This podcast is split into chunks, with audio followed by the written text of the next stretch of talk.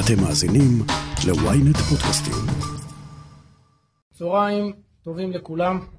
אנחנו נציג לכם בדקות הקרובות את תוכנית חוק וצדק שתבטא ריסטארט למערכת המשפט הישראלית ושהיא קריטית לעתידה של מדינת ישראל גם כמדינה יהודית וגם כמדינה דמוקרטית. בעוד הפוליטיקאים מהימין מדברים על הצורך בריסון מערכת המשפט ועל רפורמות מרחיקות לכת שיעבירו היה וינצחו את הבחירות, במרכז-שמאל מדברים על סכנה לדמוקרטיה ומיטוט מערכת אכיפת החוק אם הימין יחזור לשלטון. אני שרון קידון, וזאת הכותרת.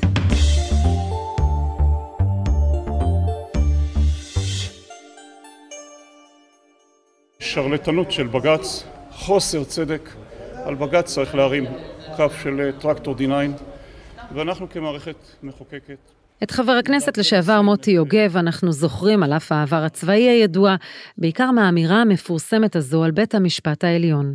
הוא סימן את תחילתו של מאבק הימין שנע בין ביקורת לגיטימית על מערכת המשפט, ועד קריאות קשות ומסיתות כלפי השופטים. היועץ המשפטי, היועץ המשפטי, הרי למה הוא רץ היום, תראה, יועץ משפטי לממשלה, אם רק לאחרונה שמענו התבטאויות קשות של חבר הכנסת מהליכוד דודי אמסלם על היועצת המשפטית לממשלה, שהביאו להשעייתו הזמנית מקמפיין הליכוד, וחייבו את ראש מפלגתו נתניהו למתן אותן. המערכת הזאת זקוקה לתיקונים, כל אחד מבין את זה. אבל התיקון הזה צריך לעשות בלי להרוס, עם, אה, לעלות עם D9 ובלי לעשות את הפיטורים על ימין והשמאל. היועמ"שית תפוטר? כן. אני לא הולך לפטר אף אחד, אין לי כוונה לעשות את זה, אני הולך... הקרב על הייעוץ המשפטי לממשלה ועל הרכב בית המשפט העליון הוא נושא של האג'נדה הפוליטית שלנו בכל מערכות הבחירות האחרונות. בית המשפט היום, אחרי שהייתה את הזכות לעמוד בראש ועדה שבחרה שישה שופטים מתוך חמישה עשר, הוא לא בית המשפט של לפני שלוש שנים, והוא לא פחות טוב, הוא מצוין, מינינו שופטים מצוינים, דרך אגב הוא גם אומר את זה אחר כך. שרת המשפטים לשעבר, איילת שקד, מתגאה בשינוי וגיוון הרכב בית המשפט העליון בתקופתה. ושר המשפטים הנוכחי, גדעון סער, מציג את הישגיו בבלימת הפגיעה במערכת המשפט. שימוע פומבי לשופטים לבית משפט עליון. העברתי את זה. עונשי מינימום על עבירות נשק. העברתי את זה. שנייה שלישית, אני מדבר, זה מאחוריי. אני הלכתי... מצדדי הצורך בשינוי מערכת המשפט טוענים כי הרשות השופטת התחזקה מדי, ומתנגדי השינוי טוענים שהמתקפה היא מתקפה לא עניינית, אלא פוליטית, ונועדה לשרת את בנימין נתניהו במאבקו האישי. המתנגדים גם חוששים מחקיקה לא מרוסנת פוליטית, שלא יהיו עליה איזונים. פרופסור יניב רוזנאי מבית הספר הארי רדזינר למשפטים באוניברסיטת רייכמן, מערכת המשפט בישראל עדיין חזקה נוכח הניסיונות לתקוף אותה והאמון הציבורי היחסית נמוך. זה נכון שמערכת המשפט בהיבטים מסוימים היא, היא חזקה, אה, אבל צריך לזכור שהחוזקה הזו של מערכת המשפט היא לא צמחה באיזשהו חלל ריק. היא צמחה למשל בין היתר על, אה, על רקע החולשה היחסית של הכנסת והעוצמה של הממשלה. צריך להסתכל ולהשוות את ישראל, אני חושב, לדמוקרטיות אחרות בעולם.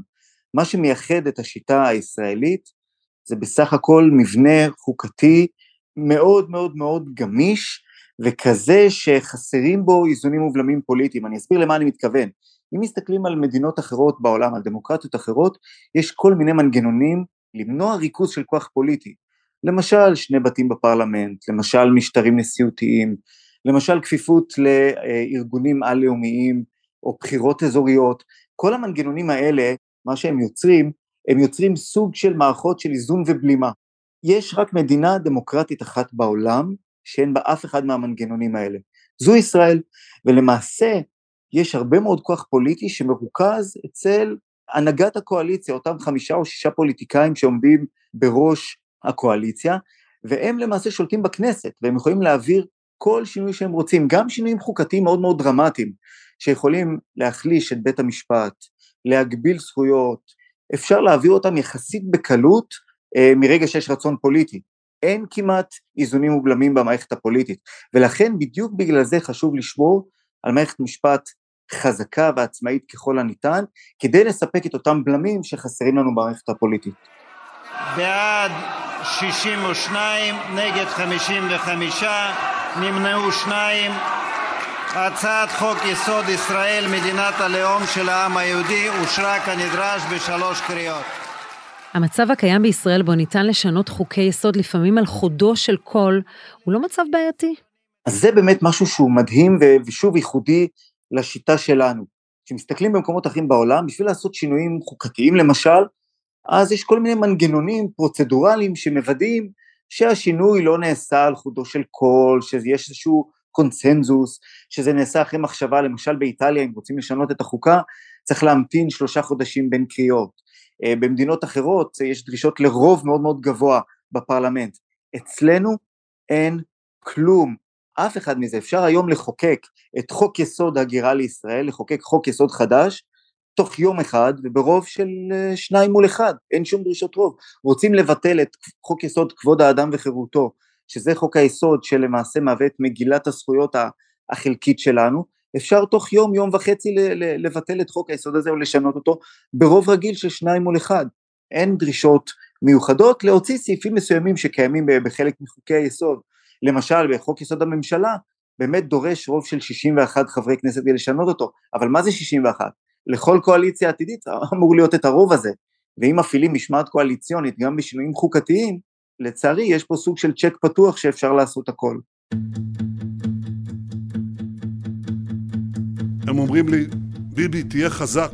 כולנו מבינים שתפרו לך תיקים. אנחנו מבינים בדיוק מה קורה פה.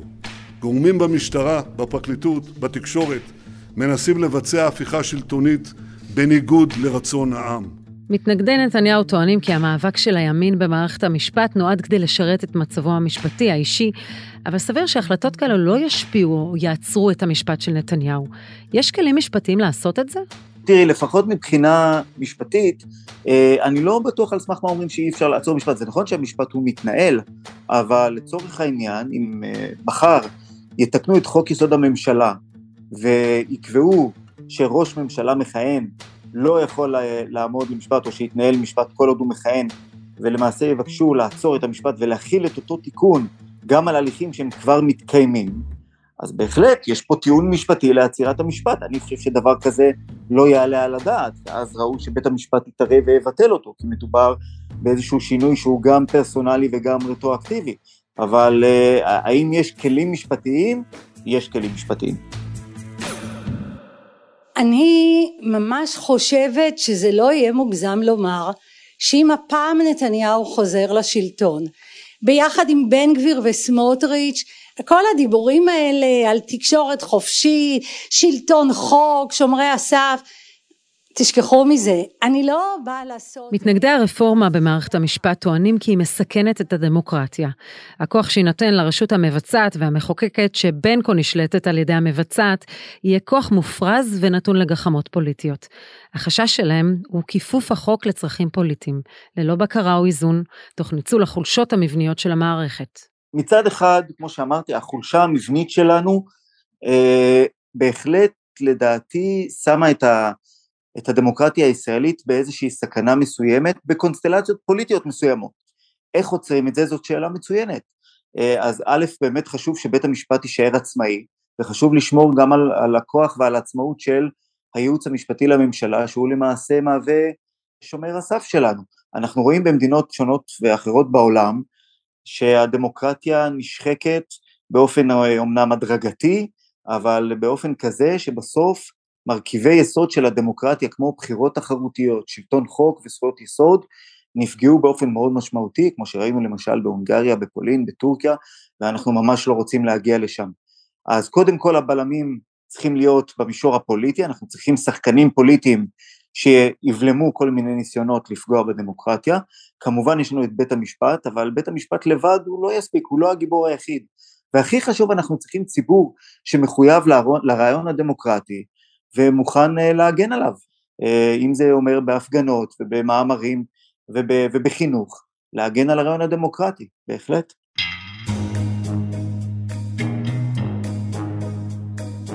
לאחר שלוש שנים בממשלה, החלטנו אתמול להעלות את חוק ההתגברות להצבעה, והחוק עבר פה אחד בתמיכת שרי המפלגות של כולנו, הליכוד, ישראל ביתנו והבית היהודי. זוהי ממשלה לאומית. במוקד הוויכוח נמצאת פסקת ההתגברות המדוברת. אז קודם, בואו נעשה סדר מהי פסקת ההתגברות. יש לנו היום הרי את חוקי היסוד, שמתפקדים כמו החוקה שלנו למעשה, קובעים מגבלות על מה שהכנסת יכולה לעשות ולחוקק. יש דברים מסוימים שהם מוגנים, זכויות יסוד והכללים החוקתיים שלנו. מה שפסקת ההתגברות אמורה לעשות, זה לאפשר לרוב מסוים של חברי הכנסת להתגבר על החלטה של בית משפט, כלומר גם אם בית משפט יגיד שחוק מסוים הוא לא חוקתי כי הוא לצורך העניין פוגע בזכויות באופן שהוא לא מידתי או לתכלית שהיא לא ראויה, עדיין לחוקק את החוק הזה. אני לא כל כך תומך ברעיון הזה, כי אני לא רואה שום הצדקה לתת לרוב של חברי הכנסת אה, לפגוע בזכויות של מיעוט, גם אם הם חושבים שזה נכון. פסקת ההתגברות כשלעצמה היא לא סוף העולם, הכל תלוי איך היא תהיה בנויה. אם יקבעו לצורך העניין שיהיה אפשר להתגבר על החלטה של בית משפט רק אחרי פסיקה וברוב של 70 חברי הכנסת, שיש איזושהי מדיניות שהיא באמת דוחקת שחשוב לקדם אותה, וגם אז שלא כל הזכויות אפשר להתגבר עליהן, למשל לא היה לה לדעת שעל הזכות לבחור ולהיבחר הרוב יחליט שעדיין הוא רוצה למנוע ממיעוט לבחור. אז חלק מהזכויות יהיו מחוץ לחבילה הזאת, אפשר לחשוב על פסקת התגברות, אבל גם אז פסקת ההתגברות לא צריכה לבוא כמשהו בפני עצמו, היא צריכה להיות חלק מחבילה רחבה יותר של חוק יסוד החקיקה, שאחת ולתמיד סוף סוף תסדיר את כללי המשחק החוקתיים שלנו, איך משנים חוקי יסוד, מה ההבדל בין חקיקה של חוקי יסוד לחקיקת חוקים רגילים, שתעגן אחת ולתמיד את הביקורת השיפוטית ואת הסמכות של בית המשפט לבטל חוקים. אני למשל חושב שבמקום ללכת לפסקת התגברות, צריך ללכת למנגנון שבו בית המשפט יכול לבטל או לפסול חוק של הכנסת רק בהרכב מורחב וברוב מיוחד של שופטים. באמת, רק אם יש עכשיו כמעט כל שופטי ההרכב סבורים שיש חוק שהוא לא חוקתי, רק אז לבטל אותו. דבר כזה יכול לעשות איזון ראוי יותר של הכוח של בית המשפט אל מול הסמכויות הפוליטיות.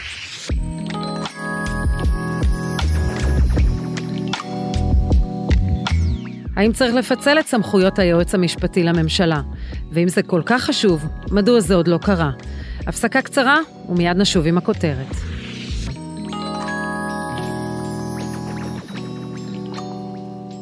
ynet רדיו, הרדיו הדיגיטלי הראשון בישראל, מחכה לכם בכל מקום ובכל זמן שתבחרו, עם נבחרת המגישים שלנו ומיטב התוכניות. ynet רדיו, להאזנה באפליקציה ובאתר ynet.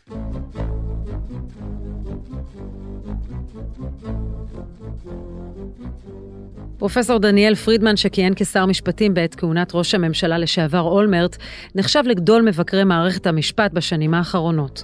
בניגוד לדעות מתלהמות, הוא מנמק היטב מדוע בעיניו מערכת המשפט הפכה להיות בעלת כוח רב מדי, ולמרות שהוא קורא שנים רבות לרסנה גם על ידי פסקת התגברות, בעת האחרונה הוא שינה את דעתו וחושב אחרת, כי היא לא מחויבת המציאות כיום. אני אה, אולי אפתיע אותך. פסקת ההתגברות, דבר שאני בשעתו תמכתי בו, המטרה היא לסייע לבית המשפט. מה שקורה כאן זה עולם הפוך. בית המשפט, שלדעתי האינטרס שלו מחייב את פסקת ההתגברות, מתנגד לה. מדוע? לעומת זאת הפוליטיקאים, הפוליטיקאים תומכים בה. עכשיו אני אסביר את העניין. באופן עקרוני, הכנסת יכולה בשיטה הנוכחית להתגבר על כל פסק דין של בית המשפט העליון, על כל הלכה שהוא קובע, בקלות עצומה, בלי שום פסקת התגברות. עשו את זה פעם אחת בתקופה של אה, יצחק רבין, בהקשר ליבוא בשר לא כשר. בית המשפט העליון החליט שחוק יסוד חופש העיסוק אה, מונע מהממשלה לחסום יבוא של בשר לא כשר. ממשלת רבין שרצתה אז לצרף את ש"ס, תיקנה את חוק יסוד חופש העיסוק, והעניין הזה הסתדר. עכשיו, תארי לך שיוצא חוק שאיכשהו, נניח בעניין המסתננים, שהממשלה לא מרוצה ממנו, שבית המשפט מקל מאוד על המסתננים גם להיכנס לארץ וגם לשהות בה. והוא מסתמך על חוק יסוד כבוד האדם. לא צריך שום פסקת התגברות. אפשר לתקן את חוק יסוד כבוד האדם ולקבוע שהוראות חוק זה לא יחולו על נניח חוק הנוגע להסתוננות לישראל.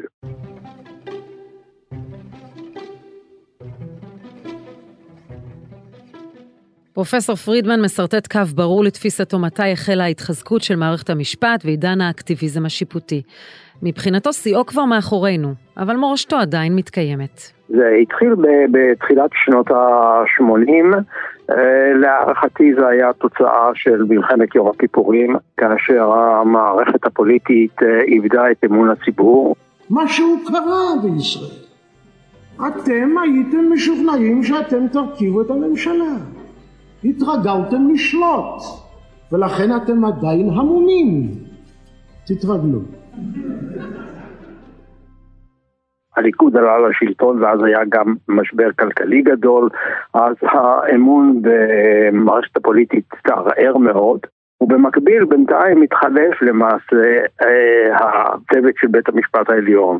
אה, הנשיא היה נשיא חדש, שמגר, הצטרף אליו השופט ברק, וכאן אנחנו רואים איזה מין אמונה שהפוליטיקה כשלה והמשפט יתקן ויביא אותנו לעידן טוב יותר, וכך אה, התחיל התהליך הזה של, שהמשפט חדר ליותר ויותר תחומים שבעבר היו מחוץ לשליטתו והרחיב את סמכויותיו. אחת מהנקודות הדרמטיות בהתפתחות היה השלב שבו אה, בית המשפט פסק שהוא מוסמך לבטל חוקים של הכנסת להסתמך על חוקי היסוד. ומאז שוררת הגישה שעל סמך חוקי היסוד אפשר לבטל חוקים אחרים של הכנסת שהם לא חוקי יסוד.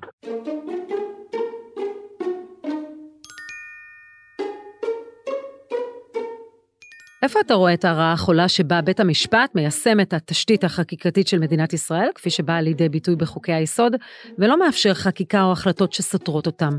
זו הגנה עלינו. איפה הבעיה? הבעיה היא בעצם בעיה של הפרדת רשויות ובעיה, ובעיית הדמוקרטיה. הבסיס הרעיוני של הדמוקרטיה, שהדמוקרטיה היא דמוקרטיה ייצוגית, ושהחלטות ערכיות שנמצאות במחלוקת, בין אם זה דת ומדינה או בין אם זה נושאים אחרים, מי מחליט בעניינים האלה? אני אביא דוגמה ישראלית. מי שהכניס את חבר הכנסת כהנא והתנועה הגזענית הקיצונית שלו לכנסת זה היה בית המשפט. בניגוד אגב לפסק דין קודם של בית המשפט העליון מהתקופה שהוא היה יותר מרוסן. בית המשפט העליון גם הכניס את עזמי בשערה לכנסת.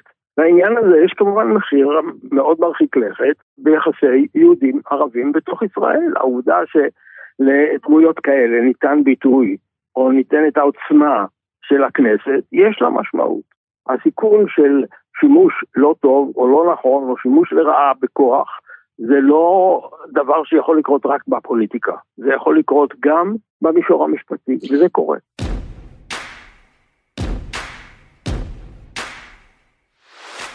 היועצת המשפטית לממשלה, עורכת הדין גלי בהרב מיארה, בהצלחה. עוד צל המחלוקת הוא תפקיד היועץ המשפטי לממשלה. תפקיד בעל השפעה ציבורית משמעותית ביותר, ובכל זאת אין אף חוק שמסדיר את מעמדו ותפקידיו. על פניו מדובר באדם אשר משמש כעורך הדין של הממשלה. הוא מייעץ בעניינים משפטיים, בנושא חקיקה של הממשלה, מייצג את רשויות המדינה בבתי המשפט, אבל גם עומד בראש התביעה הכללית כשפרקליטות המדינה מסונפת אליו. על החיבור הזה והכוח הרב בתפקיד ניטש ויכוח מר, ואפילו שר המשפטים הנוכחי, גדעון סער, היה תומך נלהב של פיצול התפקיד. יועץ לממשלה לחוד וראש התביעה לחוד.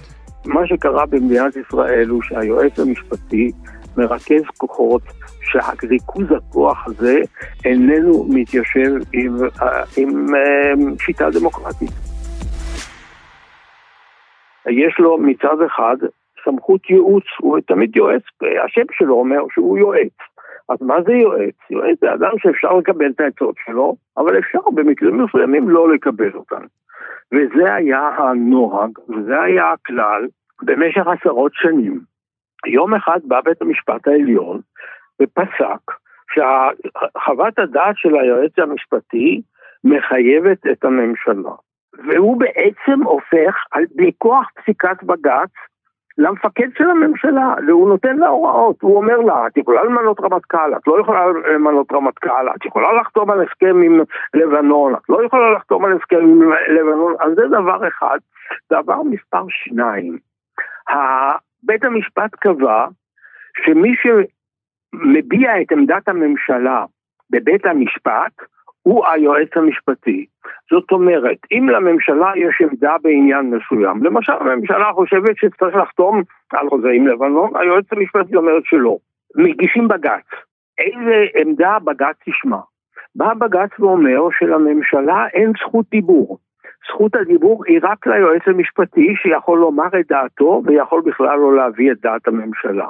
זה דבר שלא קיים בשום מדינה בעולם, שהיועץ המשפטי יכול לסתום לממשלה את הפה, וככה פסק בית המשפט.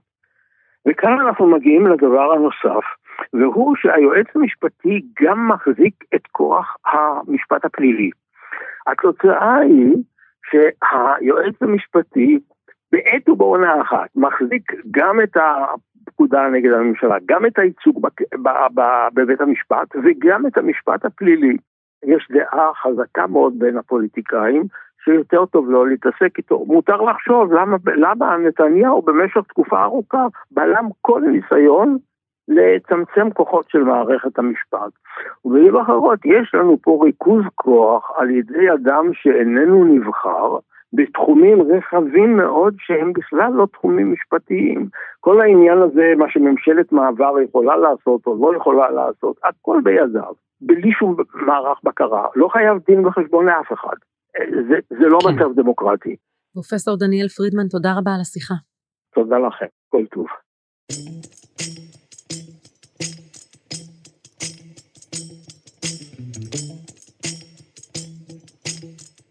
בחזרה לפרופסור יניב רוזנאי. אמון הציבור הנמוך במערכת המשפט נובע גם מהביקורת בימין על כוחו המופרז של בית המשפט העליון, אבל גם מסדרה של כשלים בהתנהלות הפרקליטות שנחשפו בפרשות שונות, ושירתו את הקו של מי שטוען שלפרקליטות יש אג'נדה פוליטית. תראי, גם אני, אני, אני לא סבור לצורך העניין שאין שום דבר לשפר במערכת המשפט, אה, ואני חושב שגם בפרקליטות בהחלט יש מה לתקן. אני למשל בעד איזשהו גוף ביקורת אה, איכותי וחזק על הפרקליטות. אבל אני בהחלט לא חושב, וזה חשוב לי להדגיש, כאילו אנחנו שומעים היום שמערכת המשפט זה הדבר הכי גרוע שיש, ושזה הדבר אה, הראשון שצריך לתקן. אם כבר הבעיות העיקריות שלנו הן במערכת הפוליטית, במשילות הפוליטית, אה, באחריותיות הפוליטית, אה, ובשיטת הבחירות שלנו, בשיטת המשטר שאנחנו רואים היום, איך יש חוסר יציבות, זה נכון שיש לנו את התפיסה שהכל שפיט נורמטיבית, כלומר בית המשפט יכול מבחינה משפטית להתערב בכל עניין, עניין של דת ומדינה וביטחון וכולי, אבל בפועל כשבוחנים את ההתערבות, בית המשפט כמעט ולא מתערב, ב-90% מהעתירות נגד המדינה הוא בכלל לא מתערב ולא מפריע, וזה לא רק עניין מספרי, זה גם עניין שמסתכלים על המהות, בפועל בית המשפט בקושי מתערב במקרו, ככל שהוא מתערב הוא בדרך כלל מתערב במיקרו, הוא לא מפריע למדיניות רחבה, ובוודאי בוודאי שבית המשפט לא אקטיביסטי בכל מה שמדובר בחקיקה. אם מסתכלים על המהפכה החוקתית שהתרחשה באמצע שנות התשעים, התקבלו אלפי חוקים מאז, ובית המשפט פסל בסך הכל עשרים הוראות חוק, אה, אז אני לא חושב שמערכת המשפט צריכה להיות הדבר הראשון שמטריד אותנו. לסיכום, פרופסור אוזנאי, לו היית שר משפטים. לפני שנעלה עם D9 על מערכת המשפט, מה בכל זאת צריך לתקן בעיניך? במערכת המשפט אחד מהדברים הראשונים שאני מנסה לבחון זה איך אפשר להוריד את העומס מבית המשפט העליון שלנו, להפוך אותו במידה מסוימת דומה קצת יותר לבית המשפט העליון האמריקאי שבסך הכל מתעסק בקצת אה, אה, פחות מ-200 תיקים ולא בעשרות אלפי תיקים, והייתי בוחן את האפשרות של הוספת ערכאת ערעור מקצועית שלמעשה תוריד הרבה מאוד מהעומס והלחץ מבית המשפט העליון, ותאפשר לבית המשפט העליון באמת להשקיע את המשאבים ואת הכוח האדם האיכותי שלו באמת במספר קטן יותר של תיקים מהותיים וחשובים. צריך לחשוב, גם עכשיו אנחנו, כשמדברים על בית המשפט העליון, צריך להבין שהוא מתפקד לא רק כבג"ץ ובעניינים חוקתיים, אלא הוא מתעסק בהרבה, ולמעשה יותר ממחצית מהתיקים שלו זה ערעורים פליליים ואזרחיים. אם אפשר להוריד הרבה מהנטל הזה לערכאת ביניים כזאת, ערכאת ערעור, זה הדבר שהייתי משקיע בו את עיקר המאמצים, וכמובן כמו שאמרתי מקודם, בחוק יסוד החקיקה, זה הפרויקט הלאומי החשוב ביותר לדמוקרטיה הישראלית, ובו הייתי משקיע את רוב האנרגיה אה, הפוליטית. תודה רבה לך, פרופסור יניב רוזנאי. תודה רבה, שרון, תודה על ההזמנה ועל הזמן שלכם.